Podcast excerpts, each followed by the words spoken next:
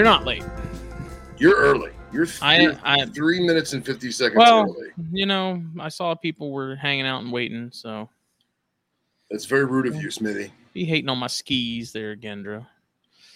So Very- get those get those big foot ass feet out of frame. I was anxious to get it get it going, man. Yeah, yeah, but that makes me always look late, even though I don't normally am. How are we feeling now that we have survived the COVID? We are feeling uh, much better than we were. Um, we insist on referring to us as we. Nice, Um, I have all my taste back. nice. Uh, I have about fifty. You got lucky then. Yeah, I only lost taste for less than a week, but the and it was only certain things. Um, but my sinuses are still jacked up, and the my sense of smell is very peculiar. Um, I feel like I lost. I mean, for lack of a better word, fifty percent of my smell Yeah. but I started smelling things that like I don't normally smell. And like my my employer's wife was there today and I had been around her all morning and then like right around like one in the afternoon she like stood next to me. I was like, Oh, you smell real nice today. She goes, This is the same thing I wear every day for the past like six months. and I was like, Well, I've never smelled it. So I don't know. And everyone's always like, "Oh, you're a smoker. You can't smell anything." That is not true. Um, I'm sure it is diminished to some degree. It's got to be, but I usually smell everything. So I Mhm. don't know like what's going on with my head right now. Um, It does goofy stuff, man. Mm-hmm. Yeah, that it does. So what did I miss so far? Uh, nothing. I was just talking about how I started getting the Ackie set up together. Excellent. Is there a is there a delivery date? Uh, no, not yet. Um, I went and bought. So I'm doing like a sand topsoil mix, and I got some bigger terracotta pots and broke those up. Got some flat flat rocks that my parents had floating around on their property Cool. uh, over by the the Smith Farm shed. Yeah. So I went and got those and had a piece of like driftwood looking stuff that I put in there, but I want to add a little more. I want to fill it out a little more with some more more wood or bark or something. awesome. But uh I got a Bill was had an extra pro soul at his place, so he sent it down to me, and so that's what I'm. I got that locked in there today, and Good. Excellent. so we're in business. Nice. Now I just need to finish it, let it dry out some more because that soil, of course, in the bag is like Superhuman. Yeah. Yeah. Well, So- so let me ask you: Did you uh you did not mix the sand in yet, right? I mixed, yeah, together. I mixed them both. Uh, okay, I was going to say is if it was still just the topsoil, then you could lay that out on like a cookie sheet, put Yeah, that that pro solar on there, and just bake it, you know, and then like fluff it every couple hours. Like when when you come home from work, fluff it before you go to bed, fluff it, you know, Mhm. um, that kind of thing. But that sounds great, bro. It sounds like you're going to have a, a honestly fantastic setup. Um, but just a, a tip that I discovered on my own, and I could be crazy. People might call, call me crazy, but um, when I was breaking up rock and slate and shale for the Cerastes, I had an old towel that was like, you know, dry my dog off towel, Mhm. And it already had like tears and holes and was like fraying on the sides. So I wound up taking these pieces that I originally got these stones from. Um, so all right, let me rewind. I go to the nature centers, not uh, nature centers, nurseries, excuse me, nurseries, Mhm. and uh, they have these mounds of stone. Yeah. and they're huge Like and like hardscapes. stuff. yeah, h- Yeah. hardcore hardcore hardscape stuff.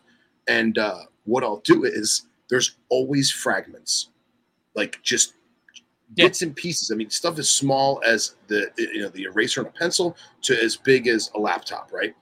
And I'll take like as much as I can carry in my hands, and I'll go up to the front and I'll be like, "Hey guys, I'm I'm I'm doing a a, a, a snake enclosure.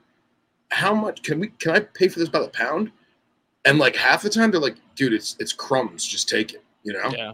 Um, so I've got a lot of cool stuff that way. But a couple of those big pieces, um, I take the uh, old dog towel and I'll tie it up, and I'll take it and I'll whack it on concrete, Mm-hmm.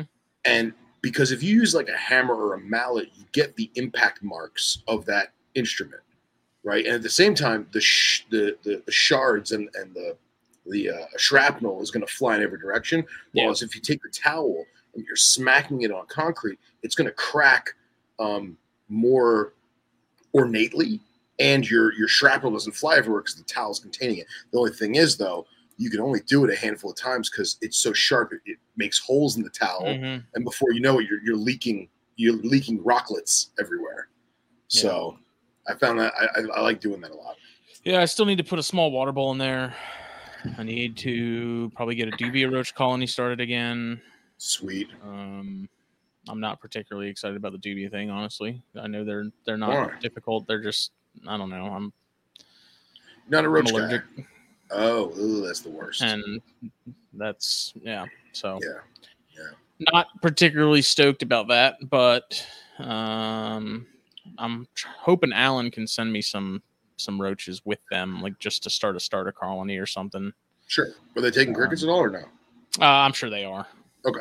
Okay. and I have plenty of access to those here. So Nice. Good. Uh, how big's the enclosure? uh, it's 200 quarts, so Oh. it's about 50 gallons. Sweet. Good stuff. Yeah. It's a tub with a portal or Yeah, yeah. I've got Excellent. literally, I'm staring at two, four, like six Python portals that I don't use that are just stacked in my garage right now, and nice. today was the day. I was like, you know, I already got it. Why not? That'll work until they're they're old enough for me to bump them up into something more serious from black box, Cool. which is the plan. Like when they get to adult size, I may go all out and do the six footer or something. Yeah. And uh, you know, we'll see. But I definitely want to fill it out a little more, utilize as much of the space as possible, especially the inside. You know, that that space efficiency that we're always talking about. Oh yeah. Um, making sure I'm taking full advantage of that. So Yeah. Maximizing the highest volume of surface area. yes, Yeah. Um, I did not promote tonight. I did not talk to anyone about tonight because Facebook and Instagram have been yeah, they, they struggled today. So, I mean, did anybody know what they were doing? Was it just like maintenance or something? I don't know. So they had that whole whistleblower thing happen where this lady went on 60 Minutes and basically said, like, yeah, Facebook's purposefully making everybody angry, which is Ah. just confirming our suspicions, anyways. But then somehow, coincidentally, whether you want to think it is or isn't, Instagram, Facebook, and WhatsApp all went down, down, like completely for the better part of the day. So Yeah. interesting. Yeah, I definitely saw a lot of good memes. Like the memes that made it through today's nonsense on of social media, they, they were pretty entertaining. Um, I couldn't refresh a feed. I couldn't get. Yeah, And, and here's the thing all my messages went down and everything. crazy is I've been meaning to ask anybody else who has an iPhone. My iPhone was acting weird today too. And like I'd use a voice dictation a lot just because like I'm at work and like I'm walking while I'm doing stuff. I don't have the time to necessarily stop and like bang out a paragraph. So like I'll articulate, you know, comma, full stop, exclamation point, whatever I gotta do. Mhm. Um, and while I'm like walking from like point A to point B at work, and it wasn't that wasn't working. Uh, the uh, it wouldn't let me switch between like numbers and symbols and stuff. It was really weird, and and my email was super spotty too. So I don't know. If, Zuck, yeah. Well, I wasn't sure. Like our internet here has been acting up lately, like more Yeah. so than it was before. So maybe Zuck's reach goes far beyond just Facebook, and he literally controls the entire like internet. we'll see. What I was thinking and, is uh, me just taking my tinfoil hat off for a minute. I was thinking that if if if the the Zuck apps are doing maintenance or service and they're all doing it at the same time, it would make sense that internet providers would also do it at the same time because people are not using it. You know, there's probably the le- least amount of bandwidth in the country ever. Yeah, I heard that. I heard that on. Uh, I saw that on Instagram. Someone was like, "There's a solar flare." Then I saw something else about some volcano erupting and the ash is going to kill us all. So Facebook's just going to let us die. no, it's whatever. either that or anything we breathe, eat, or drink is going to give us cancer. So whatever. Yeah, exactly. Enjoy your time while you have it. People. Yeah. Mm-hmm. Go lick a 5G tower. Uh, other good news is the magazine is pretty much done. I just got to finish the cover. I got to finish uh, the black box ad, and then I will send it to you, and we can read it over and get it out. So excellent, excellent. And then it's been, uh, a, been a little little hectic on that that front. it's been an interesting month. Just motivation wise, and hadn't hadn't had a whole lot honestly. But I had a uh, had a psych appointment today, and we're looking into why that might be the case, and Okay, we'll we'll see. Good. See, I, there's a possibility that I have ADD or ADHD, which would not surprise me in the least. But I got a test I- to take. I think that I, I think uh, that that's it's pretty good that you have a, a, a subtle case of it, sir. I don't know if it's all that subtle, but Look, I've, I've I've I've spent copious amounts of time with you in person. I would say it's fairly subtle. You know what I mean? You're not you're not sitting at the at the table in the restaurant organizing the salt shakers. You know what I'm saying? so. Uh, so apparently, uh, my my lovely girlfriend says that there's also an asteroid as big as our planet heading oh towards us. yeah, what else is Yeah. new? Maybe Bruce Willis and the boys will hop on a rocket and go and blow it up so it splits in half and goes around us. Anna Marie and I were actually just talking about how his daughter has aged beautifully, and she's still an attractive woman. He's got like five. Which one? Uh, what's her name? Uh, Li- Liv? Oh, Steven Tyler's daughter? Yeah. Yeah, I thought you meant Bruce Willis. Oh, sorry. Yeah, I, I, I immediately went to Aerosmith. Yeah. Sorry, sorry.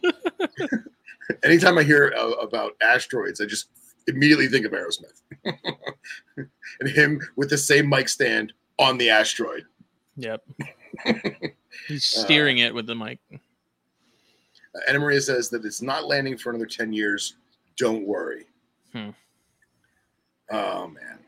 What are you smoking on tonight? So I went into the humidor and I wanted to find something that was lighter just to kind of see how much pep in my step I can get.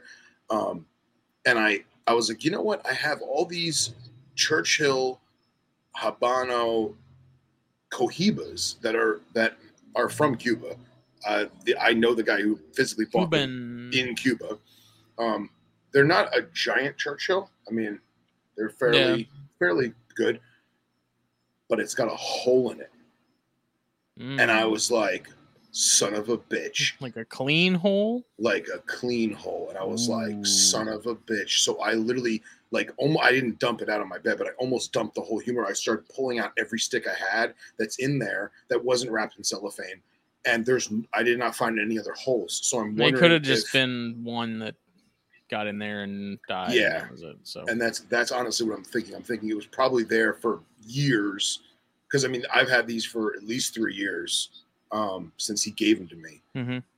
and I've got like six of them. So if there was bugs, you know, yeah. So we're talking about tobacco beetles, which I think we mentioned previously. But if you ever go into a cigar shop and you notice perfectly drilled, like it looks like someone took the smallest drill bit possible and drilled perfectly pristine little holes into your cigar, that's tobacco beetles. I don't know if you guys can you guys see that okay? yeah, they will absolutely destroy a box of cigars if the temperatures are right. Typically above like 75, I think, is when they really start to thrive. So those things are a real pain. Fortunately, I've only seen, we've only ever had, I think, one box where I noticed any serious amount of, of tobacco beetles. Other than that, I haven't seen any since. So it's not, it's not very common. I don't think it's nearly as common as it used to be. But Yeah, I would agree. I um actually I just took the band off because I wanted to see if there was any markers on the band. Um, you know, like a, a proof mark from you know Nicaragua saying it's fake or something. Yeah. But uh, but no, these, these are real. This is a, a real one. So Oh, speaking of bands, so I got this big old Buffalo Trace bottle, right? oh yeah, And I figured what I would do is fill it up with bands, like completely, and then any per, like we can do kind of like what they do with the staff thing at, at Daytona, where we raffle it off, like auction it off. That money goes to ASF uh, or somebody else, whoever we decide. cool. That whoever get like wins it, then signs it, and then the following year it gets auctioned off to the next person, and the next person, and the next person. I love it. until it can't be filled no more. So It's fantastic. I'm I'm on my way with getting bands in there. So Nice. Are you putting, also- e- are you putting every band in there or just yeah, the ones you no, smoke ev- on? Okay. well, every I mean all the ones I smoke, yeah. So Yeah.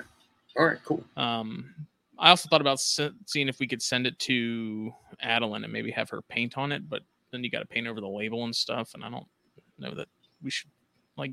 Yeah, If people are going to be signing it and stuff, it's probably best that it's just as is. So, yeah, I would, I'd probably leave it be. Uh, what are you smoking tonight? so we got in these new Garcia and Garcia My Fathers. So this is a thirty dollar My Father. We're gonna see. Justin spent a big money on a cigar. That's we're gonna crazy. see if it's worth thirty dollars. Um, I'm trying not to be biased. I haven't gone and looked at any reviews or anything. With my discount, it's not thirty dollars. It's it's considerably cheaper. So I figured I'd try one out. I've my, one of the other guys that works at the shop said he he read on them and you know reviews were were pretty meh. So you know what Um, I was gonna do is I was gonna talk about pairings and how to get the most out of it. Like I had do it. had some almonds, I had some dark chocolate, and of course my my fat ass ate both of them long before the show. What, what are you doing, man? What are you doing? You made it the ride home.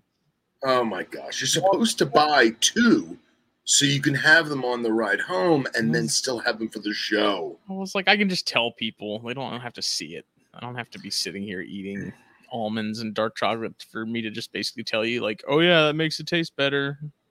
You got to use Um, unsalted raw almonds. Well, not raw because they're poisonous, but like unsalted almonds. Like you can get the store, get them at Walgreens in a little little packet for like a dollar, and then just dark chocolate of any kind, be it Dove, whatever. Um, Vic says that I should smoke the beetles. Um, I have seen someone do that.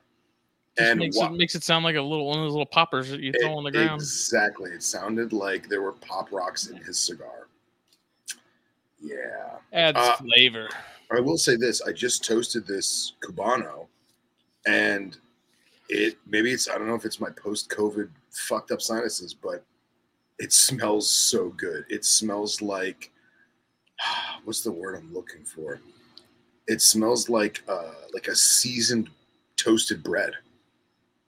It smells so good. So here we go. Uh, by the way, did we talk about our wonderful sponsors? Uh, we have not yet. Ah, and they're here. Because horrible. actually, this is episode 93 of Snakes and Stogies, which is brought to you by Puget Sound Pythons. Up in the corner, above the red chair here. Facebook, Instagram, YouTube, when the two of those three are working. Please check them out. Um, give them a follow. They're doing cool stuff. They're good people. Happy to call them friends. Happy to call everyone that's in the chat friends. Anybody who's listening, you know. All right, so I did a cold draw. If you ever see any cigar reviews and they talk about a cold draw, that is them drawing it as if it were lit, but it's not. So you usually do get some flavors out of there that you won't get when it's lit. Um, this one tasted like honeycomb cereal without any milk, like dry honeycomb cereal. nice. tastes just like that honeycomb. Maybe a little bit of like a like a tea, like an unsweet tea, tea leaf sort of flavor. Maybe a little bit of hay. Okay. Definitely that that honeycomb cereal though.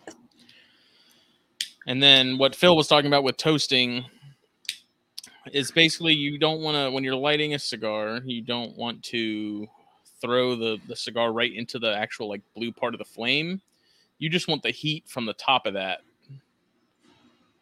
to slowly sort of toast and and get that that foot of the the cigar sort of going like right now i don't think y'all can see it but cigar isn't even anywhere close to the blue of that flame i'm about to actually light my my my, my headphone set on fire that's Don't do that. that would be bad No bueno.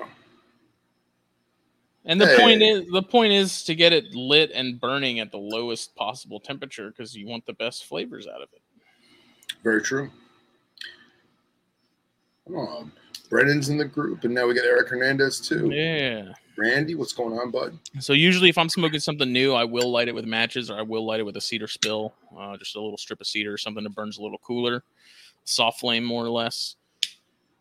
Just because you do get a little, you do get more flavor out of it, out of a softer flame. Torches burn crazy hot. Um, your standard match does not. So, Well, either this cigar was rolled like shit, or that entirely little possible. that little weevil in there destroyed something in the core because it is incredibly hard to draw, and um, it does not. The smoke is almost untastable to me right now, but the cap tastes really gross. Hmm. Like, like gross, like almost like rotten. So uh, I'm gonna let it chill for a minute, and then I'll f- probably fire it back up again, and I may have to abort. And I'm jumping on this grenade for you people. I'm smoking the thirty dollars cigars so that you don't have to. So I can tell you not to waste your money. That's very true. A gentleman, a gentleman. Price has no bearing on if something's good or not. Yeah. This is something new. I haven't had it yet. I was actually specifically waiting for a show, and I let these sit a little while on the shelf before I bought one and smoked one because I do find that if you buy one and open up a fresh box, like pull the plastic off and open it up, they usually taste a little off at first. They need a need a couple days. Uh, Yeah. typically, I try to give them at least a week or so to really sort of air out some and and off gas and uh, Yeah. settle. So Sure. Uh, Bill Bradley's talking about with pipes, uh, definitely, definitely a bit of a technique, and he's referring to using match and lighting the actual pipe so that you're not scorching what you're trying to enjoy. Um, and I think we definitely need to have some pipe action in the near future. We'll definitely we're gonna get we have to get Bill on for that. I mean, I, I don't. I mean, he's one of the biggest Mhm. pipe guys that, that we know. Um, but just bringing up pipes, the more I think about that cigar, and this is it's gotta be it's gotta be a combination of the cigar being rolled shitty and my No, COVID yeah, sinuses. it's it's a Cuban man. It's, a Cuban, right? Right. Um, that's that. Rolling is it- not their forte. Yes, and how I said that it tasted almost rotten. It tastes anybody who has had overly dried out pipe tobacco, and it's like Stale. fake, it's stale sweetener. Like st- it's Yeah. it's yeah, that's what it tastes like. So it may just be an old cigar. I mean, who the hell knows when this thing was freaking rolled? You know, it could have been rolled in '76 for all I know. I think it's actually surprisingly sweet. Uh, like they did a subtle. Uh, no, no, like it's just naturally sweet. I haven't looked up the blend because I didn't want to. yeah, Didn't want to spoil anything. I wanted to. Right. you didn't want to stumble across their notes. I didn't want confirmation bias. Yeah, I wanted exactly. an unperforated opinion Yeah. of my own. Yeah, that's good. This is interesting off the bat, though. Yeah. Um, I was going to say something about tobacco. Now I forgot. I lost my train of thought. Um, oh, uh, so I've noticed that a lot of the guys and gals in our group, uh, they're switching to a Pelican case or a Storm case or a, a plastic airtight container, a hard shell container, much like you'd use for uh, storing a camera or you know f- flying on an airplane with valuables. You put it in this hard shelled foam Right, like an otter box or something. like an like an otter box or something. Right. Um, they're switching to those as a humidor, and most of you who have listened to the show for a while know that I put I switched all my humidors to those um, Pelican brand exclusively because I'm a snob and I like it. Um, but I did notice that I got infinitely more plumage on the cases that I didn't burp frequently. And by frequently, I mean at least maybe once, if not twice a month. I'm not doing it every day. Um, but there was a couple cases that I just left and I hadn't opened for weeks on weeks on weeks, and there was definitively more plumage than than usual for me. Um, but I also noticed that I started. I don't know if this was subconscious. I started getting more cigars in cellophane and keeping them in the cellophane. While in the past, I used to take them out of the cellophane, let them air. Um, I think me personally, if if you're gonna exclusively use the Pelican style cases and not burp them regularly, it might be a great idea to keep your cellophane. Uh, just so that it's not directly. It's another layer of protection. Right. Right. I mean, it is it is permeable. Mhm. It is breathable because it is Right. cellophane, so it does it does exchange like air can pass through it. Yeah. Um, Even if it you is just another layer cracked- of protection. yeah, even if you just crack the end and open just the end, it's still better than it making full contact with another Yeah. naked stick next to it. So, just a, a minute observation of mine because I have all those pelicans. Well, So, this yeah, I mean that's like that just speaks to the the sealability of those things. You know, with with most Yeah. wooden humidors, you at least get some exchange. You know, Right. because especially if it's one with all the windows and stuff on it, I guarantee you there's a leak Yeah. in there somewhere. Yeah. Um, be it around the hygrometer, be it around the windows, whatever. Um, which is why I like solid top humidors now. Mine's acrylic, so I and it it seals with magnets, so.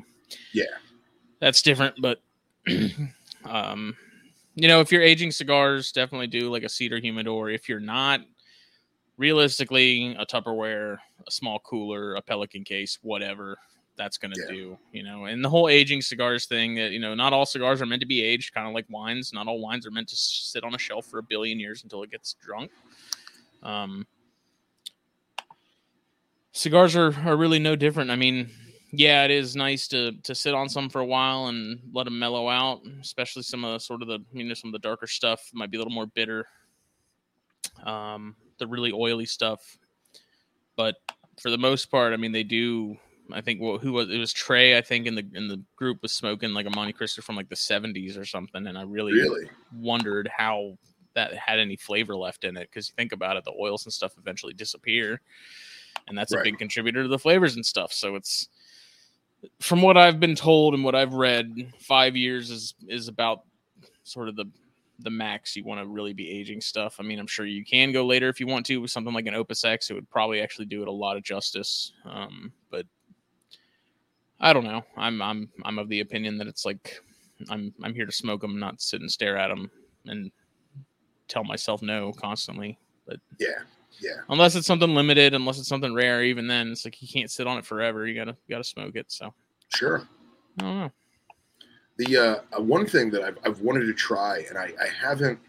I'm sure I could just go on Amazon and buy one. I mean, I don't I don't actively pursue it, but uh, there are those uh, plexi or just clear plastic cylinders that you keep sugar or flour in, and it has a little gasket top. Yeah, and, no. and it has the metal latch. Do you remember? I don't know if it was. It's not. It reminds me of the barber shop where they keep the barber saw with the combs, but it's not.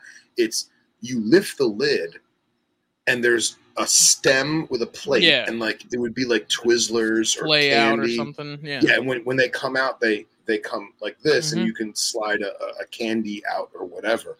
I wanted to get one of those and put a Boveda pack at the bottom. Yeah. So it's out of the way, and then just lower it down. I thought that could be kind of fun to do Yeah. that, especially if I had like a, a a study or something. You know? As long as it's got a good seal on it, Yeah. go for it. Yeah. That's the big fun. thing is just keeping the humidity in. You know. Yeah. hmm And then it's going to depend on what part of the country you're in. So down here, where me and Phil are, humidity is pretty much never an issue, even during the winter. Um, up north, it's a little tougher. Out west, it's a little tougher. Um, you know, just it's going to depend on your levels of humidity where you're at. Altitude, I think, too, is going to play a factor. And you know, some some people need a little more humidification in their humidors. Some people don't. So yeah, Yep. Yep. Yep. I have guys come in all the time and they're like, "Oh, my humidor is reading sixty-eight percent. I don't know what to do." I'm like, "Dude, it's fine. Like, Yeah. your humidor or your hygrometer is probably wrong. A, and B, it's like I don't even monitor my humidor humidity at all. Honestly, it's I never have an issue with cigars being cracked or dry. Or and honestly, I'd rather them be a little on the drier side than too too moist because a cigar that's too humid is a real pain in the ass to smoke because you have to relight it constantly and it's constantly going out and usually they burn a little funny. Yeah. Um, I just I'd prefer a drier drier cigar. I'm okay with that. Yeah, the uh, my bedroom is a ambient 32% humidity, um, just because we keep the air conditioner on all the time because it's South Florida. Um, and when I had, I switched from the wood, the cedar to uh, the Pelican cases because I was I was seasoning and seasoning and seasoning, and the, it just wouldn't hold humidity. It just wouldn't, and and they weren't cheap humidors either. They were multiple hundred dollar Mm-hmm. nice nice boxes. Um, and it and I had I had two. I had one that was glass top and one that was uh, completely sealed, no no external dial or anything. And they just they just didn't hold for me. Um, so that's why I switched them. Now I keep the one that didn't have glass. I keep the pipe tobacco in that because that uh, for me that can be a little drier. But I was getting really dry sticks, believe it or not. So yeah, I think you just got to feather what you got. You just got to trial and error. Um, all of us that keep reptiles all have one of those little Exo Terra digital hygrometers with the little LCD screen with the stick-on Velcro and the cord little uh, uh, probe. I throw one of those in there, you know, and it always stays for me. It, it stays between 68 and 72 on average, and I get Boveda packs that are 72 percent, and I throw one pack in, and it just stays. So. Yeah, Dan Colgan says that you know he uses Pelicans for all of his. They're phenomenal. Mm-hmm. Um, I will say this on brands like Pelican and Storm, uh, they have an auto pressure gasket. So let's say you're a photographer and you have your DSLR in one of these Pelicans and you fly on an airplane, right? Well, you may check that. You may put that small Pelican in your check bag. It goes up in the airplane. It's in the belly of the bird, and it's it, it's pressurized. Well, now when you land, you can't open the friggin' thing because it's sealed, literally airtight. Yeah. Well, that pressure valve is auto. It's however it's made. I don't know. It's auto regulated, so it allows you to open the case without having to. It equalizes the pressure for you essentially. Um, there are other cases uh, that are cheaper and more expensive that have a hand movable dial. Uh, you basically turn the dial and close it like it's a screw. You just turn it, that seals it off, and then you can open it to release the pressure. Um, if you're going to keep in those, I like to just keep it open to let the air flow. Now, you may notice that it's losing a lot more humidity, but at least you're having air exchange, unlike the one like I have where Mhm. I constantly have to burp it. So, yeah, trial and error, tr- t- test the waters, Yeah. dip your toe in. So I decided to do something a little different this week, and I am going to start doing this like each week now. And I'm going to do a cigar question of the week and a herb question of the week in the Snakes and Stogies group on Facebook. Love it. Love it. Uh, so the cigar question of the week to start off is: If you could buy a box of any one cigar right now, what would it be? That's tough, man. That's real. Neither tough. of us answered because I figured we'd we'd answer here. So. Yeah, that's that's. I saw it on Facebook. That was, that was one of the two posts that I could see today. Uh, um, you want to go first or no? You want me to go first? Uh, yeah, I'll go first. Go for it. Um, so the new I talked about it last week, but that new La Aroma de Cuba Pasión is quickly becoming a, a personal favorite. Um, I really think that that's that. I hope that cigar gets uh, cigar of the year because it's it's really good. Um, so right now, if I could buy a box of those, I would in a heartbeat. Runner up would be the warped uh, Corto. I've talked about that one a lot. That's one that I would that I really like. Nice little peppery, just bomb. Um, and then Romacraft Neanderthals, the HNs all day long. Nice. Good. Good choices. Um, I would say I want to say Liga Privada number nine in a Toro because that's like that's just my jam.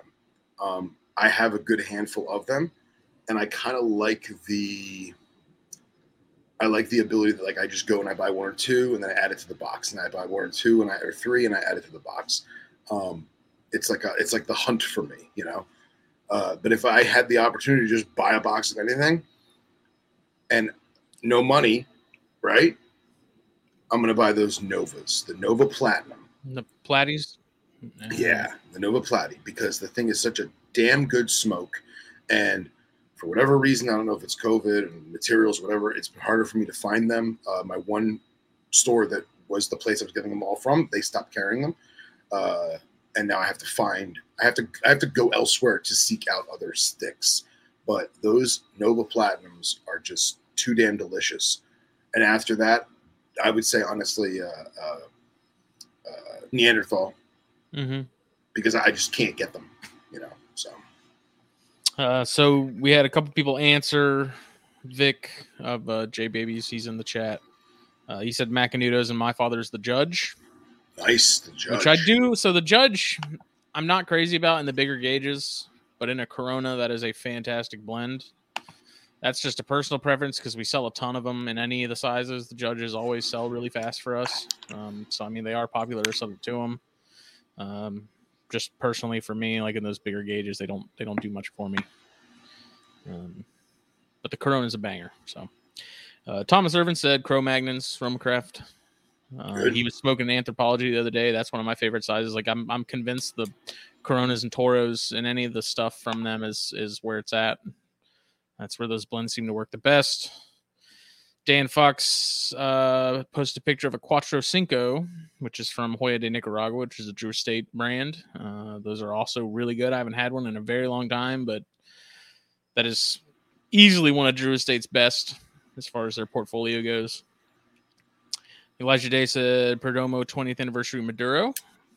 Which I haven't had a Maduro in that in a very long time either. We we've only carried the Maduros of those kind of infrequently over the years. Uh, Hendog said Trinidad Fundadores. Haven't had those. I haven't had any of the Trinidads. Um, Marcus said Montecristo number two. Jeremy Carroll said candy cigars. Fair enough. nice. Um, and then Jeff mentioned Chaffio or Chaffiot collection. Like he said that he's heard good things about them, and every purchase helps save lives from uh, human trafficking. So Oh, nice. I haven't heard of that brand. I'm gonna check into that and, and see if I can get my hands on some of their stuff and try it out. Um, but yeah, I mean, there's a lot of choices. It's Mhm. hard to hard to narrow down to just one box, but And everyone, in my opinion, everyone picked top notch stuff. Yeah, yeah, Yeah. Uh, Herb question of the week was: Would you rather have more of an easier species to keep or fewer of a more challenging one? And I guess before we give our answers, I'll read through some of the ones that people dropped Yeah. because I feel like that's kind of a that'll be a lengthy one on our part, at least a little bit. Mhm. Um, so a lot of people said fewer of the more challenging species.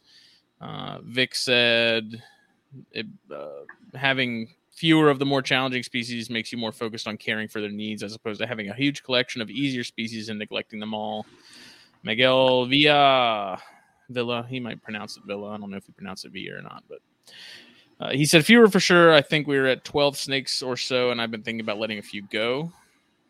Uh, Andrew Keith said, I also chose having fewer overall specimens in favor of keeping more challenging ones. I have a big interest in most all herps, but I'm finding my little corner and narrowing my focus. Having 30 snakes doesn't do as much for me as having 10 that require more attention, work, and increasing levels of skill and knowledge. Not to mention, the fewer I keep, the better I can keep them as far as caging size, furniture, etc. Stephen Poole said, Fewer of the more challenging species. I like the engagement it requires, focus and satisfaction you get from moving past the hurdles. It becomes rewarding. Thomas Irvin said, Fewer animals with better setups. Uh, Ewan Edwards, who's in Australia, said, Work harder and have more of all. Dan Colgan said, Easy, I'm lazy. The whole Dan coming in clutch. Uh, Randy said, I like a challenge or I get bored. So he said fewer. Um, Travis Wyman, Doc Wyman said few but challenging. I would prefer to add to the net knowledge of, of the hobby and feel the best way to do that is by taking on the challenges, something less run of the mill, which I wholeheartedly agree with. Uh,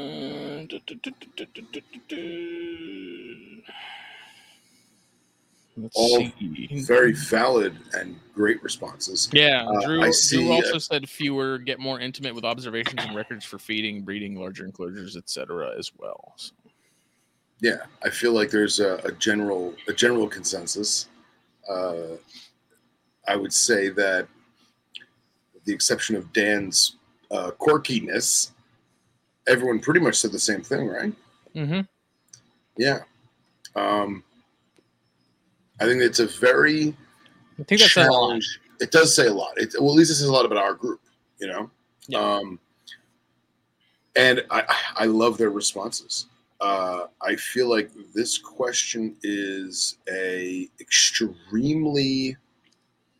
I don't want to say it's vague because I mean, let's be real, it kind of is, but it's vague in the sense that it comes down to in everyone's individual taste hmm and also comes into what people consider Right. difficult, right?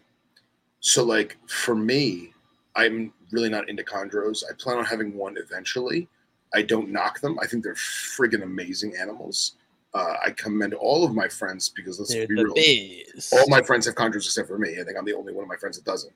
Um, but I would consider them more difficult than what I'm looking to do. But Justin may think, no, they're not difficult at all once you know what you're doing. Right? They're so some of the easiest snakes to keep, man. other people may argue that. Other people have argued that. So uh, before I go, what do you say? Uh, I know I've talked about it on THN, and I'm sure I've talked about it on here. But if I had to pick one, that's really tough because I'm like I'm kind of with Dan to where I do like the the not having to think about things aspect of it. Um, call it laziness, call it whatever, but that's why my collection is corn snakes, and then it's you know the jansenii and the other stuff that requires a little more finesse. It's like I, I like to have the best of both worlds, where I have like the easy stuff like the bears and the corns, where I can just breed them and really enjoy them and not have to worry about what happens if you know my Sure. male dies in a pair and now I can't find another really like with the jansenii. If something happened to one of the jansenii, finding another one that's really solid and not uh, you know imported and already in rough shape and going to be a real challenge to get on the up and up. Um, I don't have that issue with the corns and the bears and stuff, you know. Yeah. So, but having said that, I do also need that stimulation of something that that makes me have to stop and say, okay, something's off, something needs to change. Like clearly, whatever this small parameter is, that has to that has to be finagled a little bit and changed. And um, you know, breeding chondros, the the incubation of the eggs and trying to get sort of the temperatures dialed in and where you want them so you have the best success and then getting the babies going. Like there was you get the peaks and valleys in that sense especially with babies you know because there's the frustration of none of them eating right off the bat but then there's that just that high of getting them all to go. And then after that they're all rock solid and now it's like that sort of you can take a breath and Yeah. you know big sigh of relief kind of thing. So i see both sides as far as picking one or the other for the fun aspect i mean both are fun but the corns and beards and stuff it's so nice to just have them and not not Yeah. worry about them you know when i i've there's been times where i've had chondros that were for whatever reason went off food randomly which is usually a sign of something that's not good and i'm not talking about just males or something um but it does sort of you lose a little bit of sleep over it and Right. I guess if you're in if you, if you enjoy that sort of the medical aspect of things and you want to sort of change uh you want to learn those things and you want to be better at it like I which I do I do enjoy reading like the medical aspect of veterinary side of, of the hobby even though I'm neither a tech nor a vet obviously but um I like knowing that stuff. You know I like being able to handle issues on my own if possible. Um because I think that's a learning experience. You know, learning nebulizing gentamicin and stuff like that, and and uh, deworming and all that stuff. That's that's good good stuff to have in your your toolkit. You know, your mental mental toolbox. Hundred percent, hundred percent. Um, I think that as cool as it would be, uh, and as cool as it would be to have, you know, a small handful of very difficult, challenging, unique species. Um, the challenge of figuring things out and learning things is fascinating to me. I'm constantly thirsty for knowledge. I'm constantly thirsty for trying to be the best that I can with the species that I keep. However, I have had species that were very difficult. And I don't want to say like I got cocky, but I was like, you know what? I'm confident I can do this. I can try this. These people did this. I'm going to do this. And if it doesn't work, I know this might work. I'm going to try that. And I failed. And I either got rid of the animal, whether it be giving it away or selling it, or the animal passed away. And at this point in the game, I'm up for a challenge, providing I can have the assistance from my peers, whether it be physically or verbally or written, whatever. Um, let's just we'll use chondros because we're talking about them. Um, let's pretend that chondros were super duper difficult, right? Like Mhm. way more diff, like they were harder than Like they were 30 right? years ago. like or harder, right? Um, and I said to myself, you know what? I really want to try it. I think I could do it. Um, I wouldn't do it if I didn't have you and Billy and whoever else who has chondros already and is successful that Yeah. I could pick your brain and, and get some help because I, I wouldn't want these animals to perish, right? So to me, I I don't want to say I would rather have a higher volume of easy species, but looking at it in that sense, I feel like almost all the species I keep are relatively easy. And that makes my life easier. But at the same time, that doesn't mean that I can't augment their husbandry, right? Hmm Just because my Cerastes literally lives in a bucket of sand and and it's happy and content, that does not mean that I cannot feather its temperature gradients and its light exposure and give it change up its enclosure constantly, switch rocks out, uh, uh, you know, uh, uh, mess with the, the pressure in the room. However you want to do it, there's no reason that there's nothing that says I can't do that and focus and and advance my own husbandry with a species that is easy, because all I'm doing is making it better, right? Yeah. So I almost want to say, and I'm not I'm not necessarily trying to play devil's advocate, but it's kind of falling in that realm that I would almost rather have a room full of easy stuff that I could make better because I don't have that worry of, oh man, I didn't give it water today. It's gonna, you know, it's gonna die tomorrow. I can't change anything because it might tip the scales and Right, exactly. I can't I can't look at it from the left Mhm. because it'll see me and just die. Yep, you know, it'll stop eating and then it'll never eat again and it'll just Yeah. fall off the perch. Yeah, exactly. So, so to me, although people may consider uh, cobras and rattlesnakes and uh, uh, I don't know, even carpets, right? They may consider them more challenging.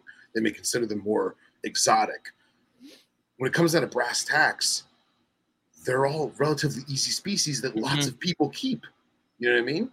Um, I think the hardest species I have right now are the baby pyros, and that's Yeah. only because uh, I can't get the female to eat. But at the Mhm. same time, I'm not too worried because I have friends that have them and have Yeah. bred them. And if if push comes to shove and I really got a problem, I'll just mail the thing to Chris. You know what I'm saying? Yeah. And at least he can try, or he can, you know, work his magic, or maybe maybe the the elevation plays a factor. I don't know, but I'm also not too concerned because that female pyro that doesn't eat hasn't lost a gram of weight because it's a montane species and it may go the entire winter without eating and be perfectly fine. I have no idea. We're, Yeah. gonna find out.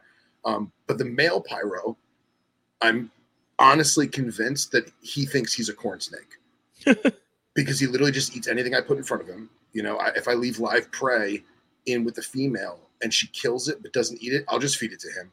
He's turning into a, a he's turning into a a cocktail straw sized garbage disposal. so, which is fine, you know, let him eat it, whatever.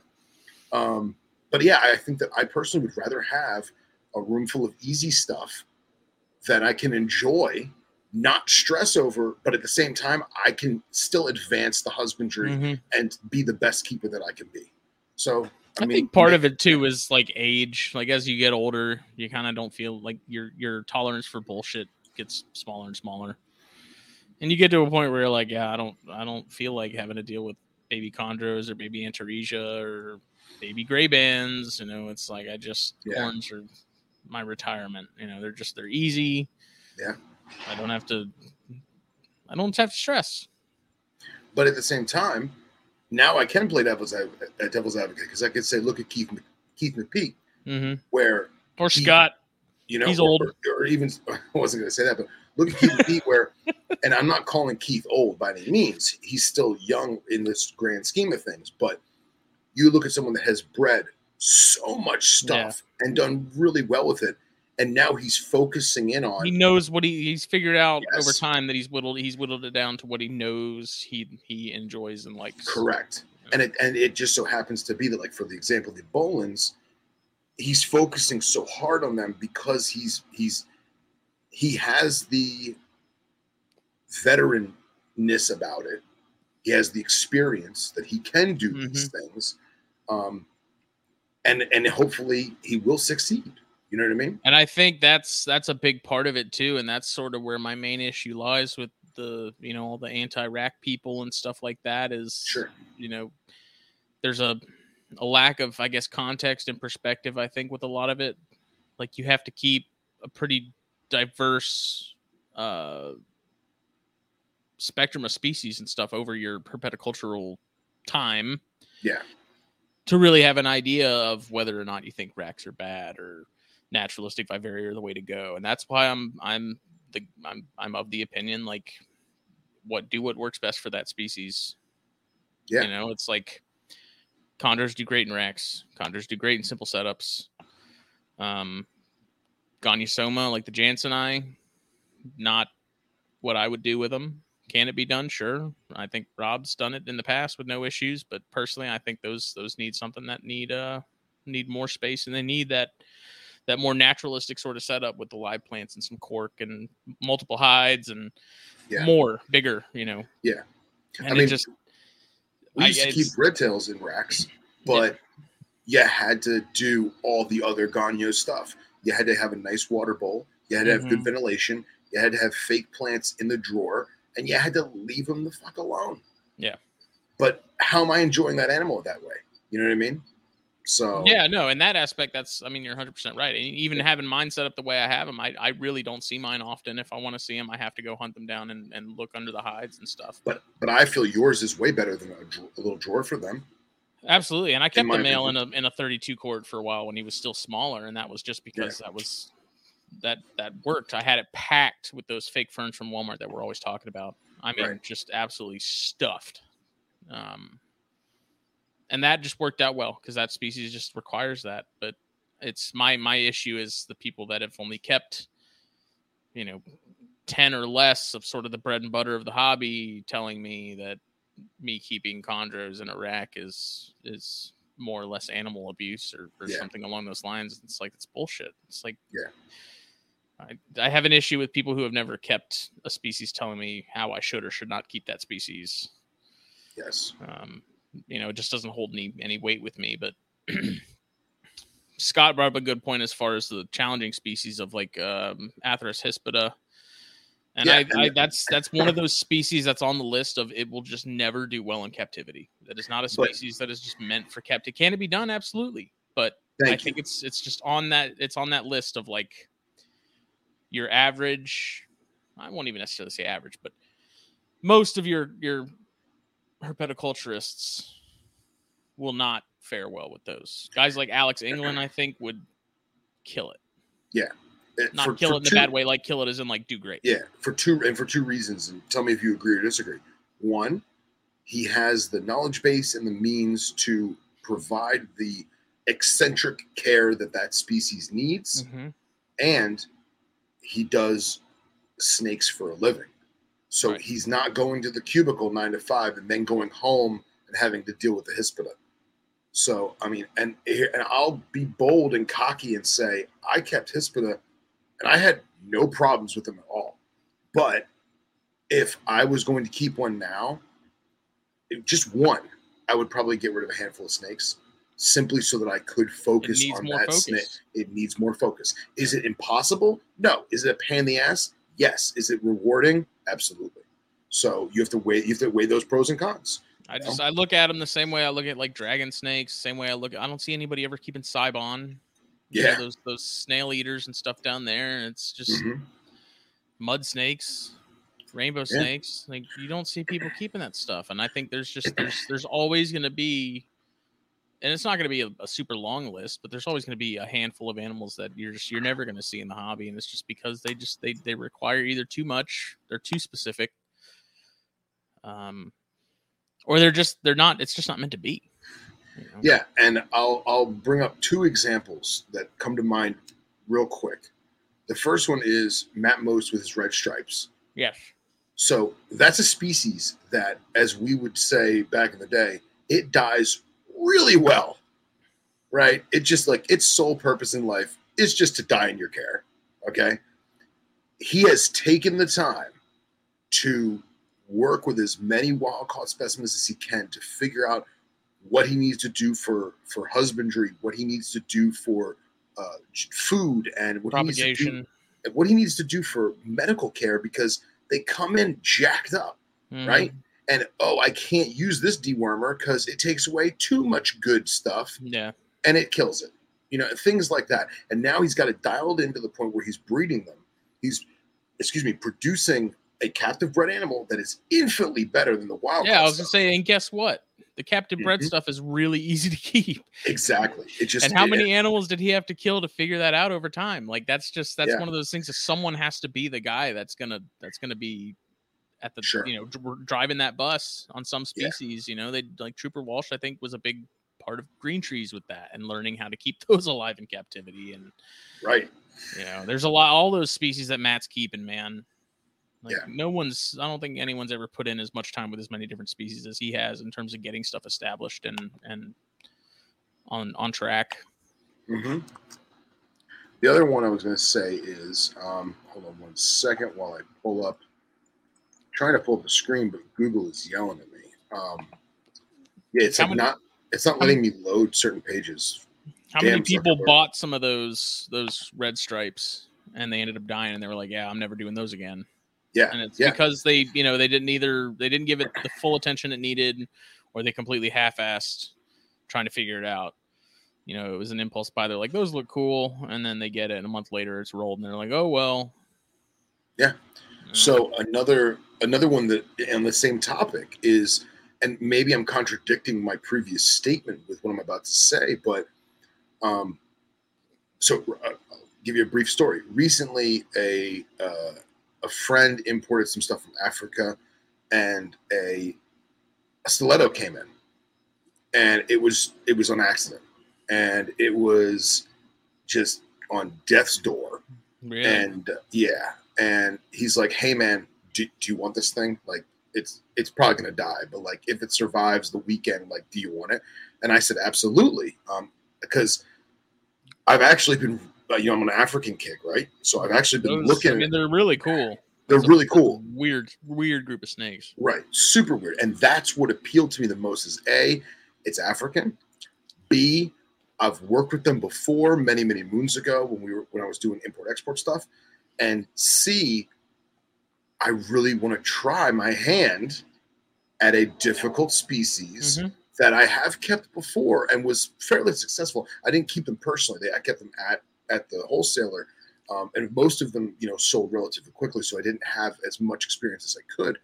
But I was like, you know what? That is a species that I really want to get into.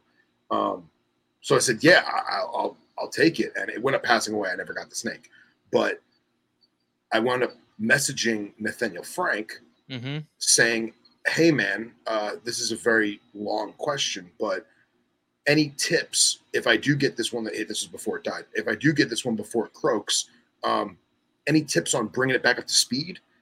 And he basically replied with, "Look, I would love to tell you, but this is way way more. We need to have an actual phone call for this one." so, uh, so I, I knew he was going to say that because I, I asked a, a dumb question. You know, how do you paint a house? Mhm. well, you dip the brush in paint. Like, no, I, I know there's more to the question. Yeah. So How do you build and a car? yeah, exactly. Like we'll we'll have that conversation later on. I'm sure. Um, it's also a lot better now because I mean, the thing died, so I got all the time in the world to, to pick Nathaniel's brain.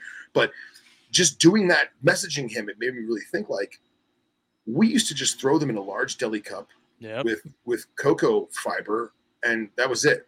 Like no heat, no nothing. And I'm wondering, like that can't be the right way to do it. Mhm. That could be a way to keep it alive, keep it going. You know what I mean? But that Yeah. can't, that's not how it is in the wild. There has to be more to this. So I've gone down the rabbit hole. Um, I bought the Edition Chimaira Burrowing Asp Bible, so I got that coming in the mail. Um, they have a whole book on those on just yeah, Atractaspis. Yeah, it, well, it's it's Atractaspis, and it's all the species of Atractaspis from Africa and the Middle East, and then all of the similar species of snake, uh, like the Ah. African centipede eaters and some of the uh, uh, uh, burrowing colubroids. Mhm. So it covers all those. It's a white cover, so um, I'm sure it won't be the most enthusiastic of books, but I'm I'm, I'm very eager to get that book because uh, the, Eating a bucket of sand.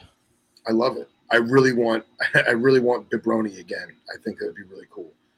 So, and uh, we'll see. Again, I could get these animals, and they I could hate them. I could say, you know what? I was a young dumb kid, and I thought they were cool, and these species are not for me. But again, I have the ability to call up Nathaniel and be like, hey, bro, this isn't working. You want some more snakes for the venom line? hmm You know what I mean? I have the ability to do that. So uh, I think that, uh, yeah, I think that that's probably what I'll wind up doing is I'm going to do as much homework as I can because let's face it, they don't come in the country often. No. Um, and when I do have the ability to get them, I'll get them, and hopefully I'll be more than ready with my arsenal of, of knowledge for it. So I don't. I mean, those don't strike me as something that would be terribly difficult. I think it's getting them established and sort of like adjusted to captivity. After that, I feel Sure. like they'd they'd be pretty pretty straightforward. Well, I mean, what we did was uh, we had them. Like I said, we got the large deli cups, the the standard reptile show deli, right? I'd fill it halfway through with uh, uh, damp cocoa husk, right?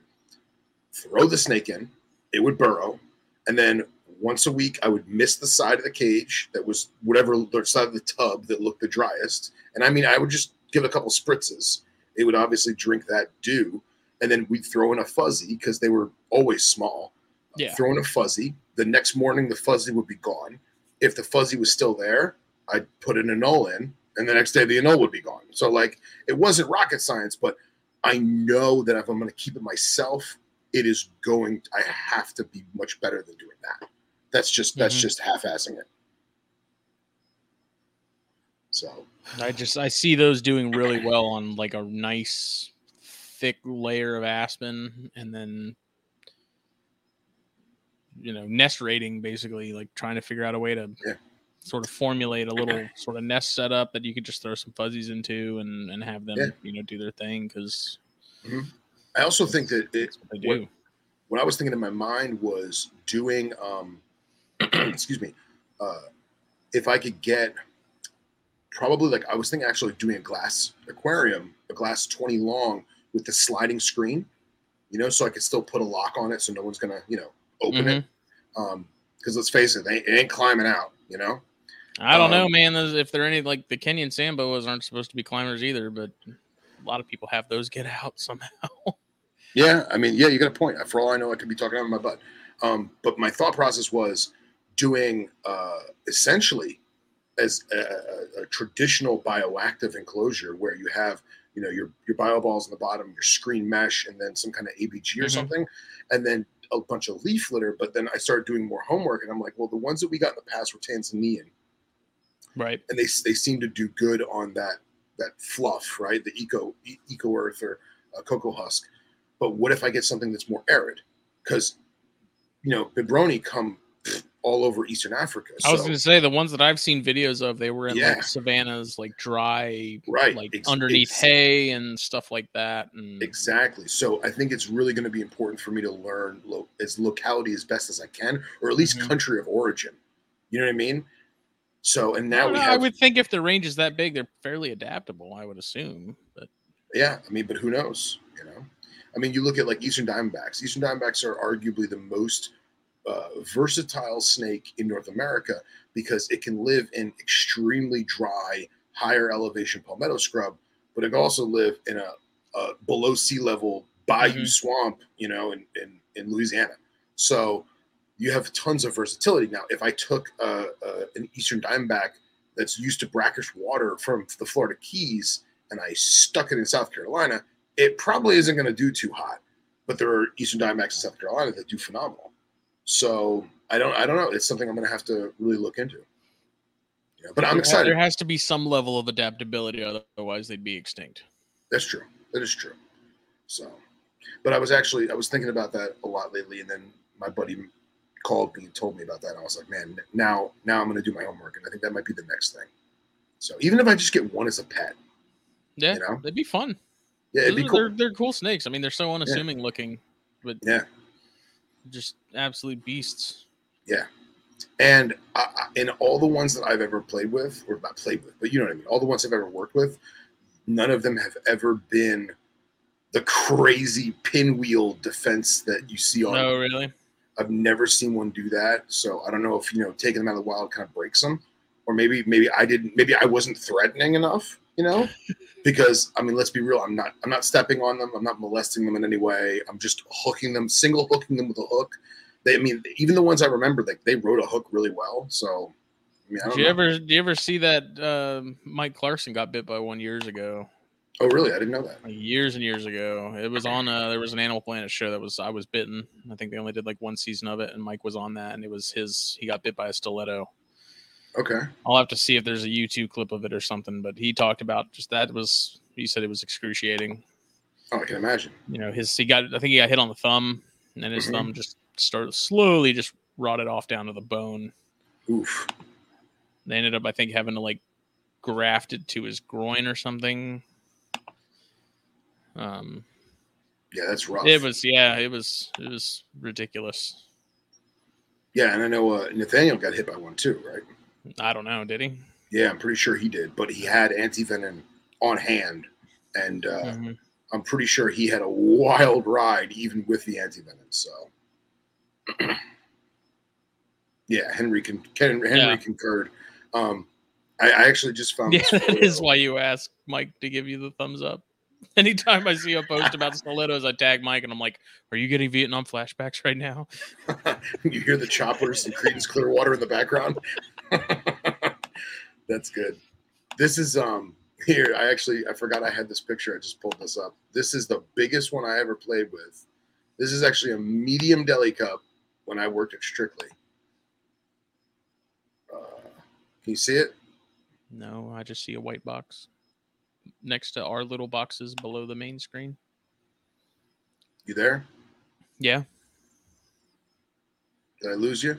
I don't think so. I cannot hear you. Can you see me moving?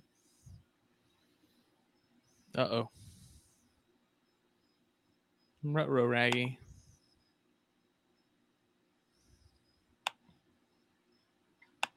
Can you hear me now? Phil. Phil. Nothing?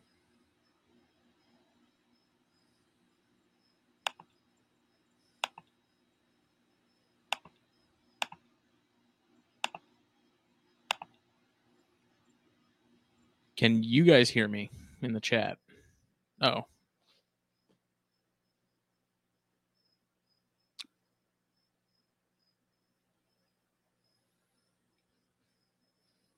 Scott, blink twice if you can hear me. Bill? Billy? Oh, okay. Cool. He'll be back.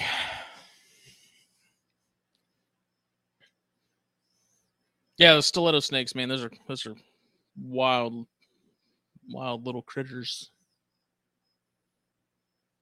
Speaking of things that got loose, I walked into my room earlier and I looked at my hatchling rack and I had one female suboc sitting there peeking at me, like watching me. No clue how she got out.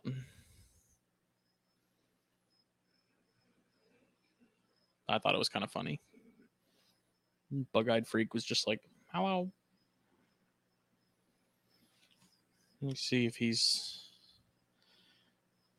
texting me. I just kind of laughed. Like I saw it and I was like, what are you doing? I was like, how did you get there? Oh, Colionics.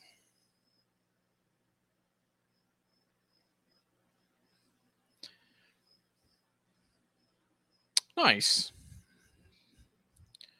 Bill said kids didn't close the water monitor. Uh, cage after their show on Sunday. It was still in the room thanks to the door sweep.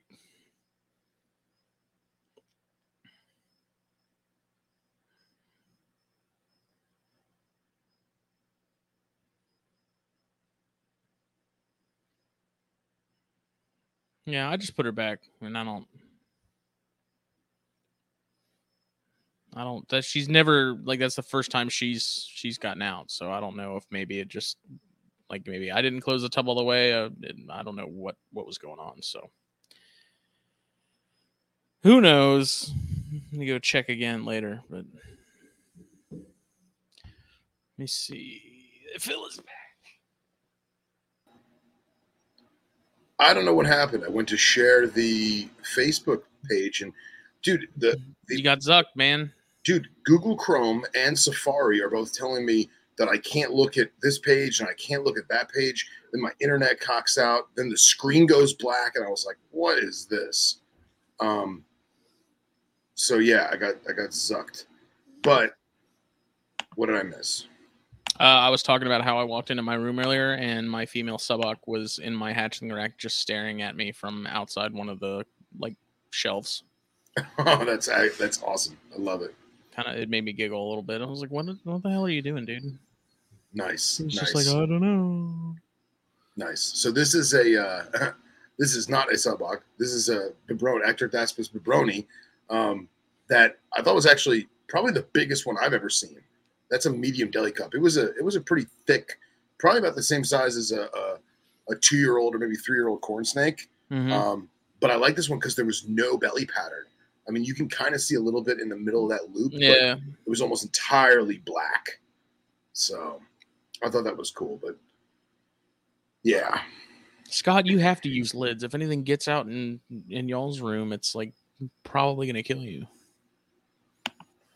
I would say it probably is. so, but yeah, I think that the I like I want I want to try the Atractaspis because I feel it is a challenging species. But at the same time, I have a resource to gain extra knowledge and or pawn off the animal if I had to, right? Um, but I do think that I would prefer to have a bigger collection of easier to keep stuff, at least stuff that's already dialed in, that I could um, expand their their care and husbandry in the best way I could. And thanks, God, by the way. Congratulations on the Taipans.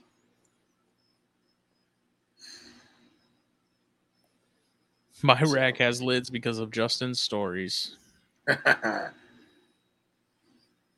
good. So glad I could inspire. Yep, lids and shims, baby. I still, eh. yeah, I don't know how she got out because that tub, I don't recall not having that tub closed all the way, and I know she was in there just the other day. So, Was it cracked open? no, I don't think so. No, not that I recall. Because I was going to say is there's a chance where, uh, you know, like uh, retics are infamous for it, where they'll like push against all the walls, you know, Mm-hmm. and I've seen it where like a corn snake or a rat snake pushed open a tub with like the middle of their body just because they were stretching and it happened to push the drawer open, which is why I'm such a even if the drawer's snug, I use those wood shims because those things are legit lifesavers. So Yep, she was just chilling in the hatchling rack. And just looked like her little head was just sitting outside, and I walked in. and She just kind of looked at me, and I'm just like, "What the hell are you doing, man? You Hey, at found least- me." at least it was in the room. That's right. Dude, she was just cruising the cut, bruh. Yeah, I was, hey, I kind of laughed because I was like, "You of all the animals would be up in like the most Yeah. cliff cut like feature in the room." Yep. She was just it wasn't air holes. I don't. I mean, the like, so where the handle is on that rack, there is like a, a a hole, but she's never gotten out of that before. Like she was smaller and she never got out of it. So the only thing I can think of is maybe I just didn't close it all the way. And I- Well, you got the camera in the room, don't you? Yeah, but it's not plugged in right now. Hmm. Oh, okay. I was gonna say me a whole lot of good there. rewind, you know.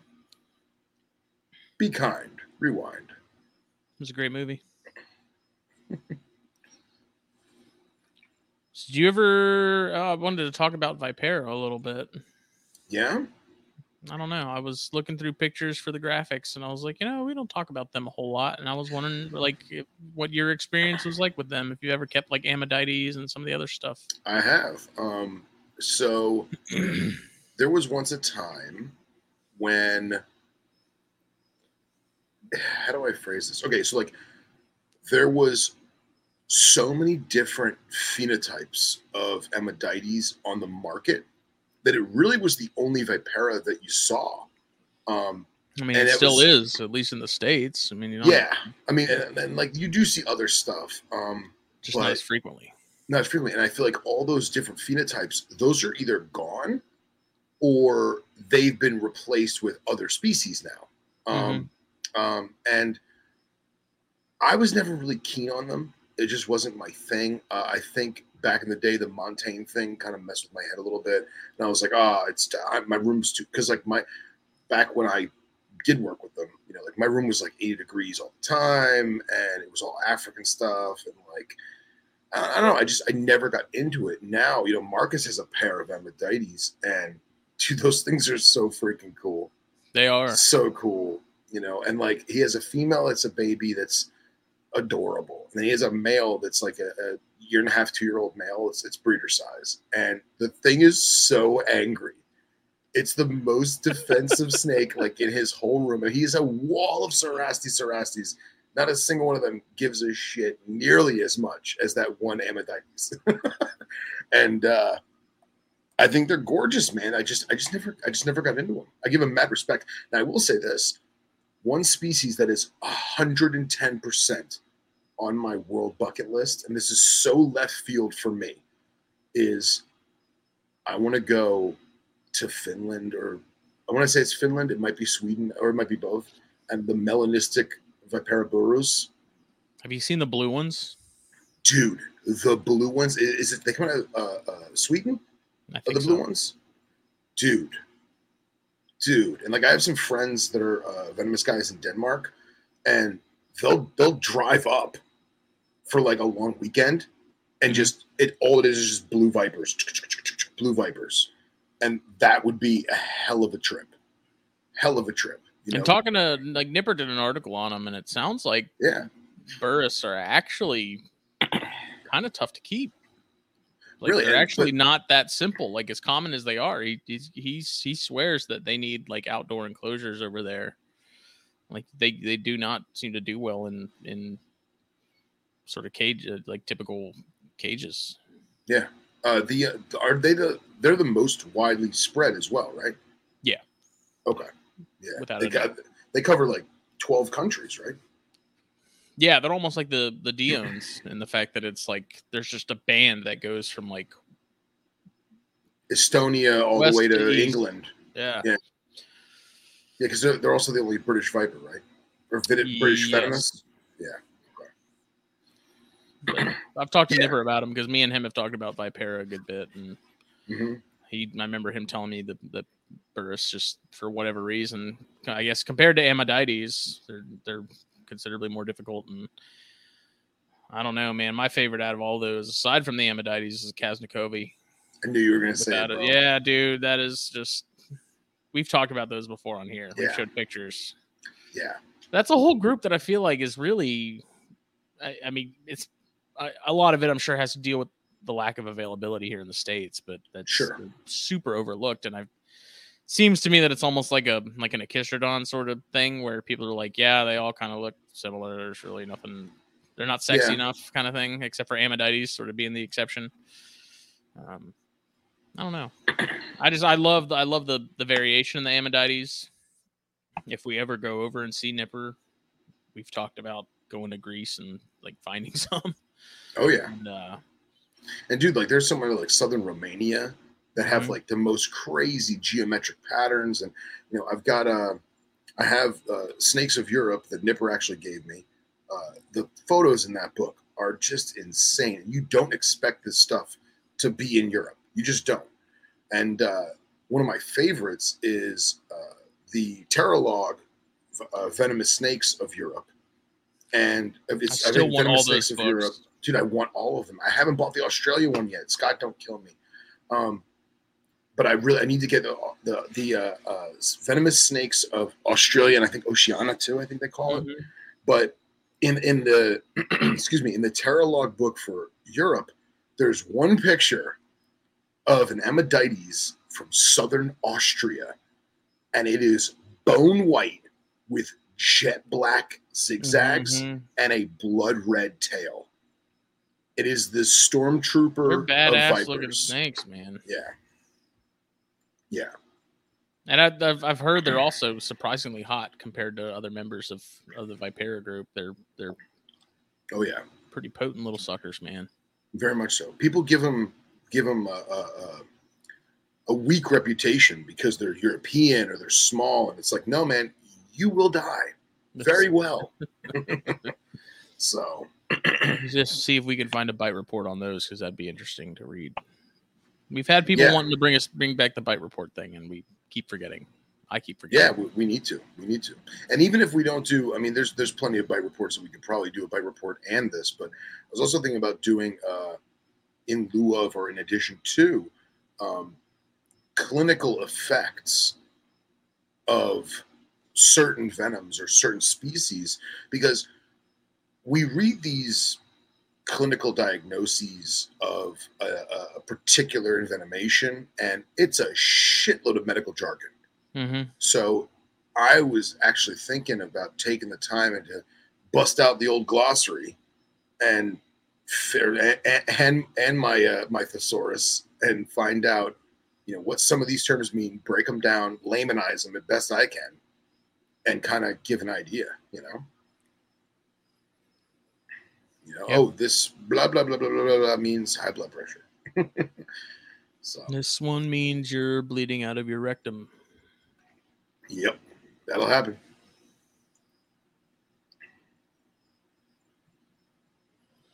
I got Uh, those. Uh, I got a these these bimaculata from from the Crawdaddy. Yeah, They're freaking awesome. I saw a picture you posted. Was today or yesterday? You yesterday, I think. They're in they're in quarantine. I've already fed them. I think twice. Yeah, I fed them again today, but they're cool. Yeah, very even cool, as man. even as closely related to the Diones as they are, they're still like having both now and not you know being that these are adults and not babies and having them compared to my Diones, they're they are different. You know, they're yeah. I honestly, I think I like the Bimaculata better, I think I do too. Um, just visually. You know. Yeah. Um, there was once a time where you could give me the Pepsi challenge, and I couldn't tell you which one was which, but uh, just watching you, watching most, you know, looking at Messenger's book and stuff, Mhm. and uh, I think I, I like the Bimaculata a lot more. I think they're cooler. They don't get as big as Dionis either, right? No, I mean these are. I was actually something I was talking to Messenger about the other day, um, because the pair that I got from from Zach are supposed to be like five years old, and Really? the biggest one of the two is, I won't say half the size of the the Beijing female Diones, but wow. That's the one you were holding in your hand. um, no, that was the baby Diones. Okay. Okay. If you're talking about the that was the picture I posted today. Yeah, that's the Siberian Beijing baby. Okay. Um, so, yeah, I, I, I haven't really played with the bimaculata too much. I took some pictures, I think, yesterday, but um, they're neat. I like them. Yeah, I um I always considered the bimaculata like in my mind. To me, I felt like they, and I could be completely wrong. I felt like they filled the role of like where we have a decay, where you have this fossorial, fairly stout colubrid that you know is not. It's not taking the prey of say, you know, a, a, or something, or or, or, or Elaphe. Right. It's doing all the stuff that that one that the Elaphe is not doing. Mm-hmm. You know what I mean? So I thought they're I think they're pretty nifty, man. Yeah, it's Billy sent me a PDF on them, like on bimaculata specifically. That was really good. I mean, there's really not a ton of information out there on them aside from sort of the like standard size, standard diet. Uh, there's not a lot of lot of detailed information on them, and that's why I like Messenger's book so much because it you know, even the species that we don't even really see in the hobby here, you know, they're still laid out in that book as far as care and stuff like that. And I mean, it's usually it's pretty brief, but yeah. Did you um? Where did you post that picture of the Bimaculata? I was on Facebook or Instagram. I can't remember. let me see. So there is a picture of one of the Bimaculata on Instagram. On Palmetto Coast. Yeah. Okay. Oh yeah, the one in your hand. It was the Dion's. Sorry. Yeah, that's the Dion's. Yeah. All right, here it is. I got it. Sharing. See if this thing crashes again. There we go. Yeah, man, that thing's awesome. Yeah, and I need to get some outdoor pictures of them because you really can't see the detail. Because they're twin spotted rat snakes, and actually, from that PDF that Billy sent me, there's like three or four different forms of bimaculata. One of them being the stripe form, like that, where it's still there are still like twin spots down the back that's just so dark because they're in that dark stripe, the dark stripe Yeah. on, on the side that you can't even really see them. Yeah, I mean, and it's funny because, like, you know, if you know what to look for, you can see like one, two, three, four, five. Mhm. You- have that secondary row. See, it's down there. You know, but even and I'm sure it has to do with the lighting too, because like you totally lose them back here. You know? But they have great head, man. Great head, very Asian rat head. You know, Yeah, yeah.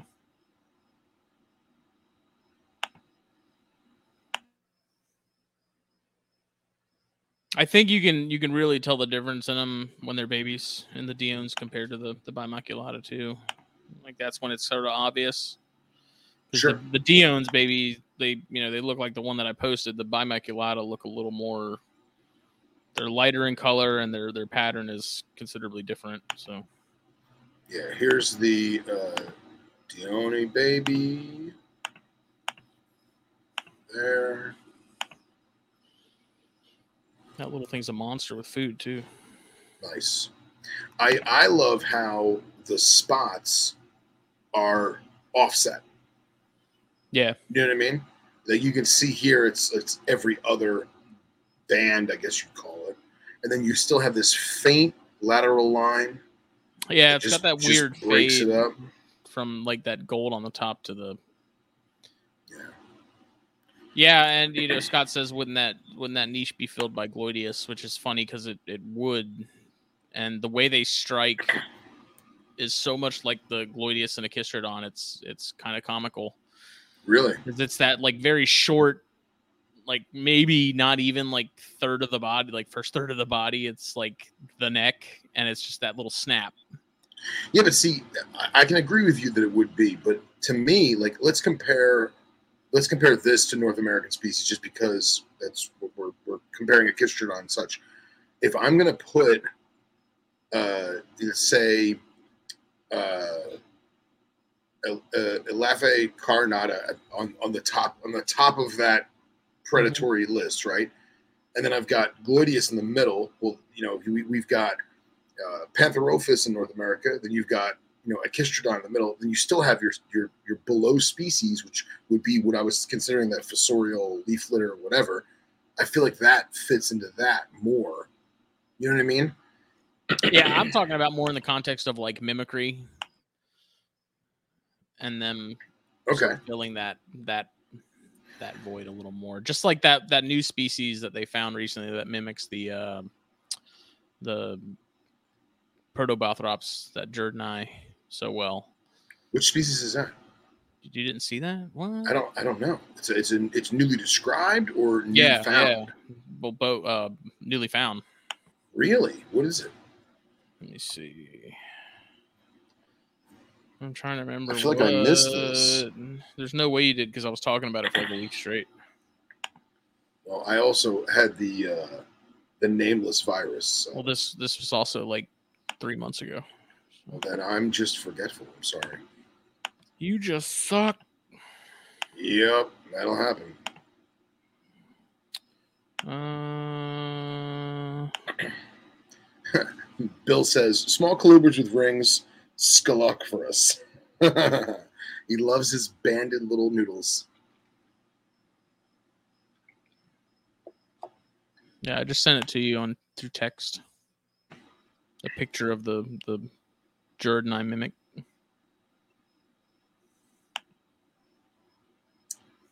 Dude, I don't remember that. How do you That not is- remember that? I It's don't like- remember that. That is awesome. We're It's the freaking this. coolest thing. We talked about it on the cool. show. I don't remember that, bro. Look at this thing.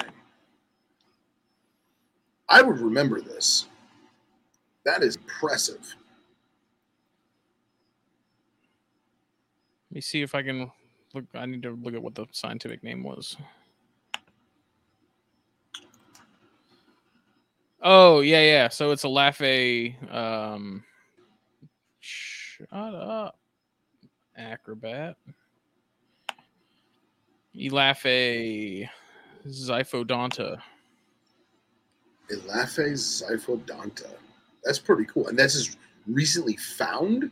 Yeah,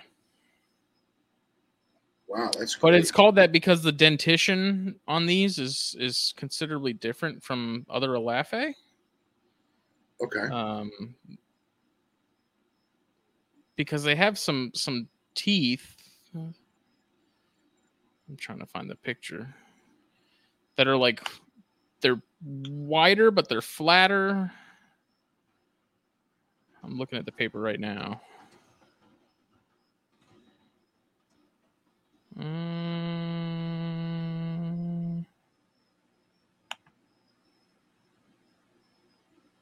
enlarged posterior cutting edges on both MT and DT. They're now in three rows of large black bordered rich brown dorsal blotches.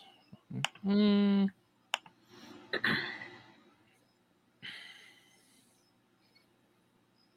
Yeah, there's a whole paper about it. It's pretty, pretty damn sweet. Let me see if I can find the better pictures of it. Very cool. I'm actually looking at other ones now. Excuse me. Xiphodonta.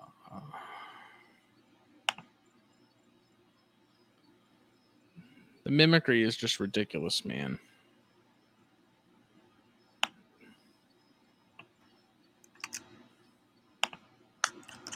I send you picture.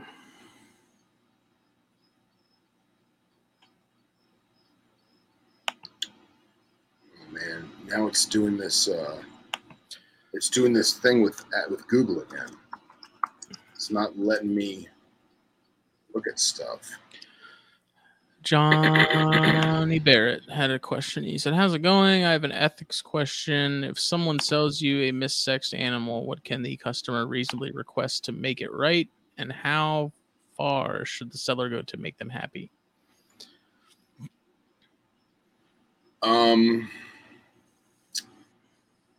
it's difficult. I think it depends on the relationship and it depends on the terms and it depends on how bad of a mess up it was.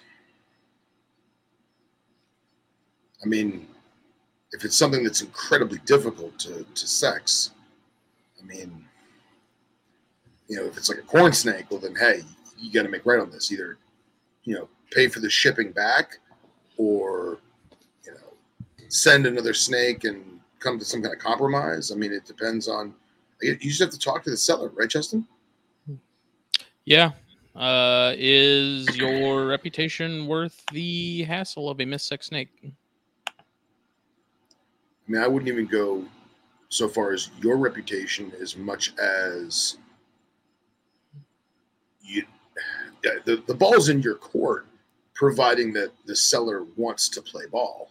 You know what I mean? Yeah, yeah. I mean, you can only do so much. There's some people that you're just you're they're Yeah. gonna they're gonna try and squeeze as much out of you as you can, and at some point you do have to sort of draw a line. But for something like that, it's Right. And I mean, I, I guess it, it's pretty easy fix. It's either you give them money back or you give them another snake. You know, it's Yeah, or or if you really want to do the whole shipping and swapping thing because your heart's set on this one particular species, I mean, you do what you got to do.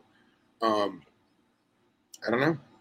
I've also I've also been guilty of waiting too long. You know, uh, I Mhm. bought what was a pair, and to me it looked like a pair. I didn't probe it. I just eyeballed it, and I was like, "That is that's a that's a good pair." And then a year later, I put them together, and nothing happens, and I was like, "What the heck?" And I probe it. I'm like, "I got two boys. Great." You know, Mhm. but that's my fault. I'm not gonna call the guy a year later. You know what I mean? That's that's my own fault for doing Yeah, that. if So- it's like a week, that's one thing. But if you're coming back to me after like a month and you're like, "Hey, these aren't sex rights," I mean, yeah, I'll probably still work with you in some capacity to figure something out. But it's like if you come back to me a year later, it's like, bro, you had all the time in the world to figure that yeah, out. That's on Yeah. you. Yeah, and he says uh, uh, you wanted a female and you get a male, uh, find out it's not, so now you're out eggs and project specific. I don't look at it like that because there was no guarantee you were going to get eggs. There was no guarantee that you know anything was going to happen. This is all future endeavors per se. So if it's if you bought a snake on a Monday, you got the snake on Tuesday. Tuesday night, you found that it's the wrong gender. Well, then you, you, you fix things. But you can't say, at least in my opinion, you can't say, dude, you sent me a male and I wanted a female. Now I'm out all this money and time. Well, no, because you, you didn't do any of it yet. You know what I mean? It's a mistake. Things happen. Now there could be a guy or or someone who's like, watch this, and then you never hear from him again. Well, that's what it sucks. It's the internet. So I think communication is key. Try and talk to the person. Say, hey man, I wanted a, a, a boy and you shipped me a girl. What, what are we going to do? How do how do we want to do this? As they say in corporate world, moving forward. I mean, you concur? hmm I think it's, it's also, you know, buying from the right people. Yeah, yeah. hmm I agree. I agree wholeheartedly. Uh, let me share this photo of the comparison. Yeah, that's. Don't tell me that's not mimicry. you know? Yeah, that's not a coincidence. Yeah, You don't get that acid green with that burgundy yeah, by by accident. yeah. It would be really cool to have those Elaphe. That thing is super cool. Eh, How cool would it be to have both of them in the same enclosure? That would be cool. Show the difference, you know. Providing that the jerdonii doesn't eat the Elaphe, you know. um, just going back to Bothrops. right. just going back to uh, Bill Scolecophis, um, I was again reading up on on Atractaspis and a species that's usually lumped in with them. I always I butcher this scientific name. Homorelaps. Hom- Homorelaps, which is the African harlequin snakes Mhm. and I was like, I was like, this is not, this is not this. This looks like a a, a centipede eater, and it's just crazy that an entire world away on a different continent, you have a snake that is so similar. So here is Scolecophis, which is the centipede eater from South America, and this is what Bill keeps. I don't know exactly which species Bill has, but Speaking of headaches, well, and that, and again, this is perfect because this is Bill has a wide collection, and he has these animals. He has quite a few of them that are extremely difficult and very specific husbandry, but he's dialing it in. He's focusing on it, and it's not affecting anything else. And I think that's fantastic. So he's getting the best of both worlds, right? Um, but there's that, and then here is the um, African Harlequin. I wish I could do a bigger split screen just to kind of do the compare and contrast. yeah, It's so similar, even the head structure. So obviously they have um, more. Are you of sure they a- weren't just released watch. over there? yeah, right. So, just thought that was nifty. Hopefully, Bill's still watching. He is. Okay, good. He said Excellent. killer stripe on the African species. Oh, nice. There we go.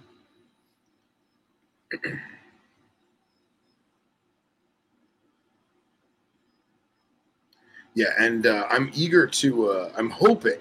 I'm. I'm praying that Bill has been documenting every step of his centipede eating program, project, whatever you want to call it, because I think that would be a fantastic article for Herbiculture magazine. It surely would. Wink, wink, nudge, nudge, Billy.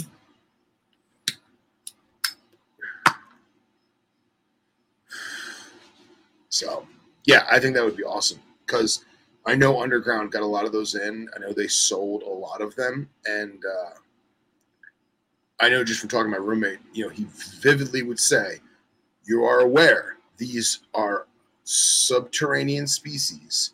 You're not going to see them and they only eat centipedes. And they they they sold them, so it's not for due diligence, you know. So hopefully, other people are, you know, doing what Bill's doing. I want some Nachschlagen. The Nachschlagen.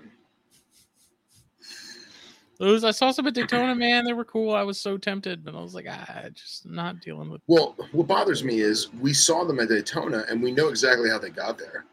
Those were not captive bred. That was some dude drove down from West Texas. And like I just I don't know. I just I know that having been there and seen it and you know, it's it's not the same, man. And that like goes back to like talking about like crayfish snakes. Mhm. Crayfish snakes are awesome snakes and they're awesome pet snakes, but no one can feed them. Unless you're the crawdaddy. unless you're the crawdaddy. Right. So I just that's uh, when and, you know talking about Texas. That was that was probably one of my favorite species that we found. Man, those little night snakes were so cool. yeah, man. And like a and, blast. and you didn't have the enthusiasm of say a rattlesnake or a rat snake or a king snake, but we still loved finding every single one. You know? and then that that that last little um uh uh Tantilla that doc found hmm dude i had never seen anything like that he's like yeah this thing's probably three years old and it's literally the length of my finger like amazing and to think like that little creature lives on that one side of the highway Yep. and it has no idea that the rest of the world is out there like just a- amazing amazing the Nachtschlag. The Nachschlagen. Oh man.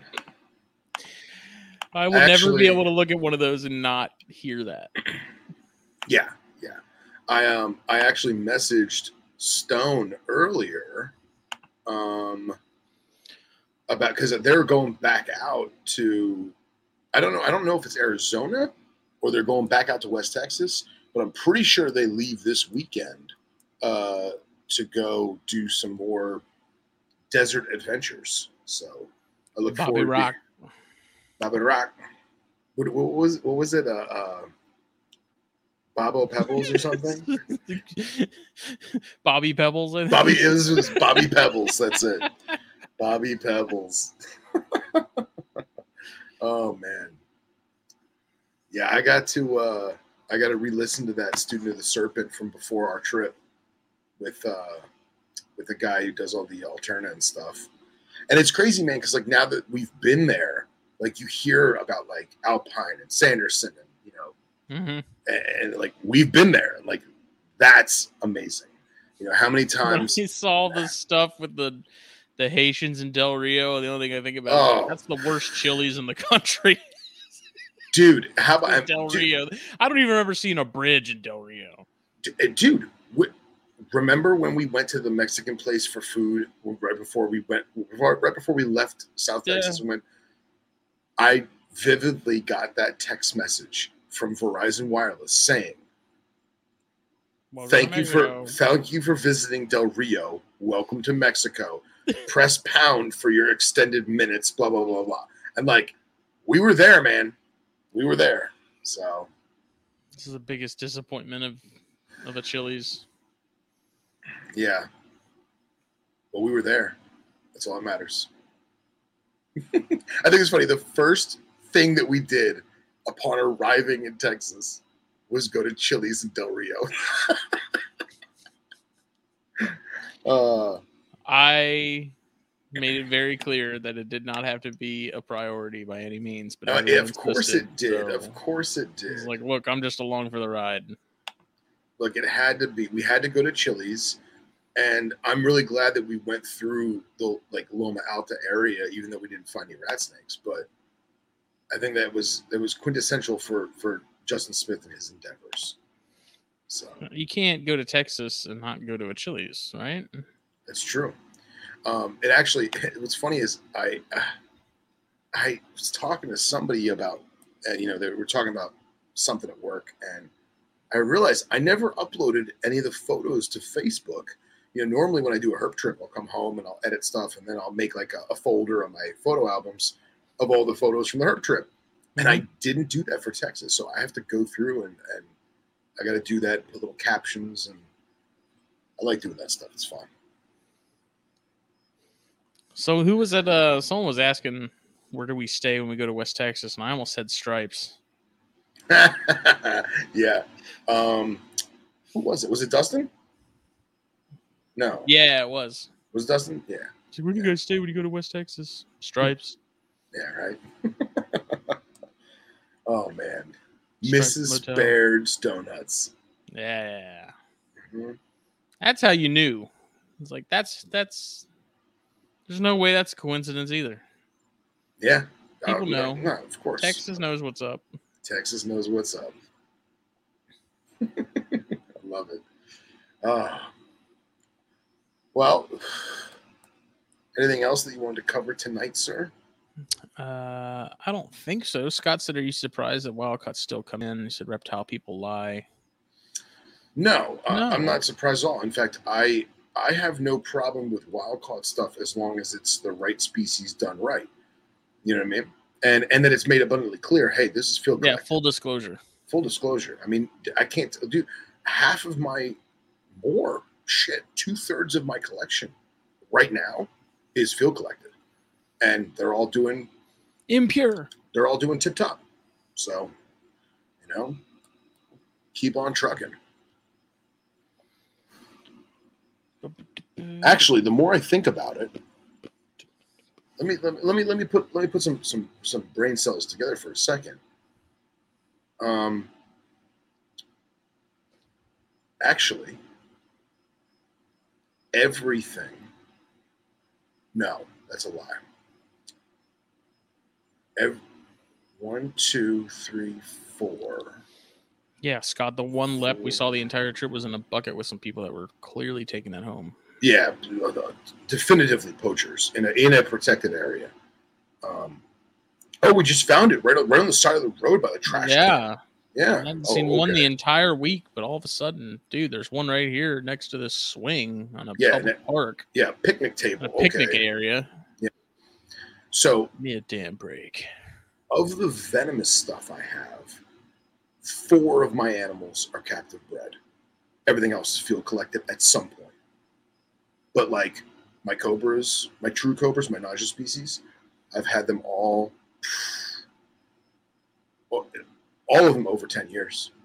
They're all at least nine to 12 years old, you know? So there's nothing, there's nothing wrong with field collected stuff, providing it's not protected, providing it is not damaging the ecosystem despite its its protection level, and providing that it's made aware upon sale and that the animals Yeah. are being taken care of appropriately. So That's why I have no issues with imported chondros. I just have an issue with people getting their first chondro being an imported chondro because it's. Yeah. Let me tell you, can it be done? Absolutely, but should it? you're gonna be frustrated. It's probably gonna end up in the freezer.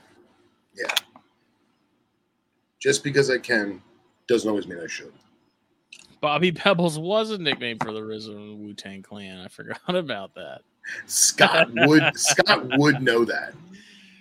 Scott would a hundred percent know that. All right. Well, on that note, uh, anything else, sir? I don't believe so. Well, thank you everyone who partook in this evening's show. This was episode 93. Brought to you by Gendra at Puget Sound Pythons. Checketh them out. Facebook, Instagram, YouTube, all that good stuff. Give them a follow. Give them a subscribe. Subscription? Subscribe? Subscriptions. Give them a sub- Whatever. click subscribe. Just subscribe to it. There's a bell. It has little lines on it. Just click it. Hit the like button, share, and subscribe, and turn on notifications. All the stuff that every YouTuber ever will say. Yes. Yes. Make sure you give them a thumbs up, providing that you are not bitten by Atractaspis. Yes. Finger melting good. Finger melting good. Jesus, bro. Ugh. Ugh. Ugh. Uh, does this look infected? Oh God. Pri- private, smell that leg. Tell me if it's the South of cheese. Jesus. All right, y'all. Good night. Later.